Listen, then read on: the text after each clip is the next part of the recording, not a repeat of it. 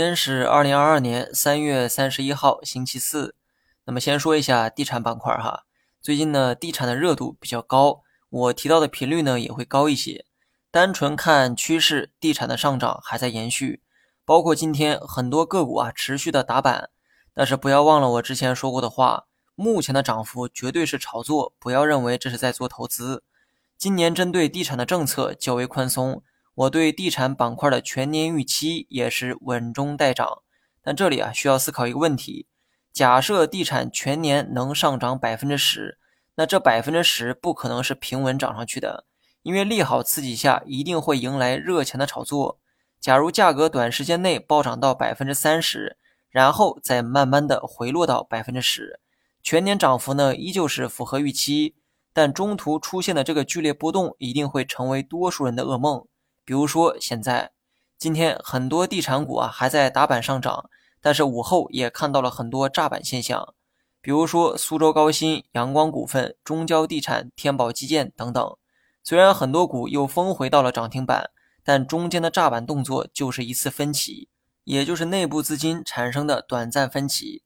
大白话讲就是价格涨高了，有人呢想提前跑，只不过后面的人啊来势汹汹，又把这个门呢给堵上了。人们的疯狂呢，总是难以想象。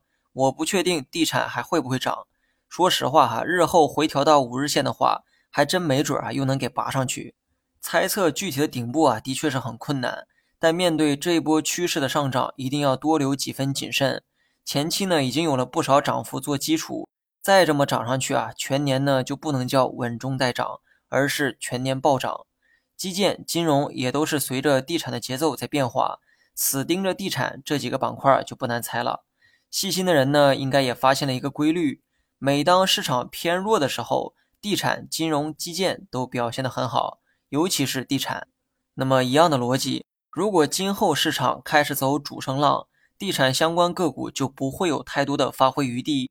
你可以认为今后的市场还是会跌，但如果市场开始上涨，你不妨观察一下地产的走势。那些妖股很可能会不涨反跌。最后呢，说一下大盘。都说成也风云，败也风云。昨天各大媒体都在吹俄乌关系缓和的消息，结果今天一大早又有媒体称关系缓和程度有限。于是呢，有人悔恨昨天的踏空，也有人恼火今天被套。还是那句话，在消息敏感的窗口期，没人能猜中短期变化。这个时候，放眼长线就是最好的选择。虽然今天收跌，主要原因呢还是因为消息面，但我不想把责任全部推向消息面。我是来投资的，不是来市场找对错的。我对未来的走势啊依旧是乐观，我的仓位一直在七到八成之间。说实话，仓位较高，都是在年初下跌的时候啊给补进来的。仓位的比重也证明了我对今后市场的信心。预测市场跌到两千九、两千八的人啊大有人在。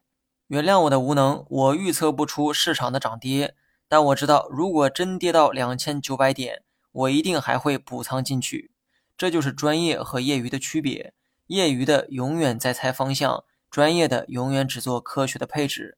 我知道这么说满足不了一部分人的期待，如果硬要我去猜市场的底部在哪儿，我愿意相信三千点是政策底，同样也是市场底。那么最近市场的节奏啊，就是震荡调整。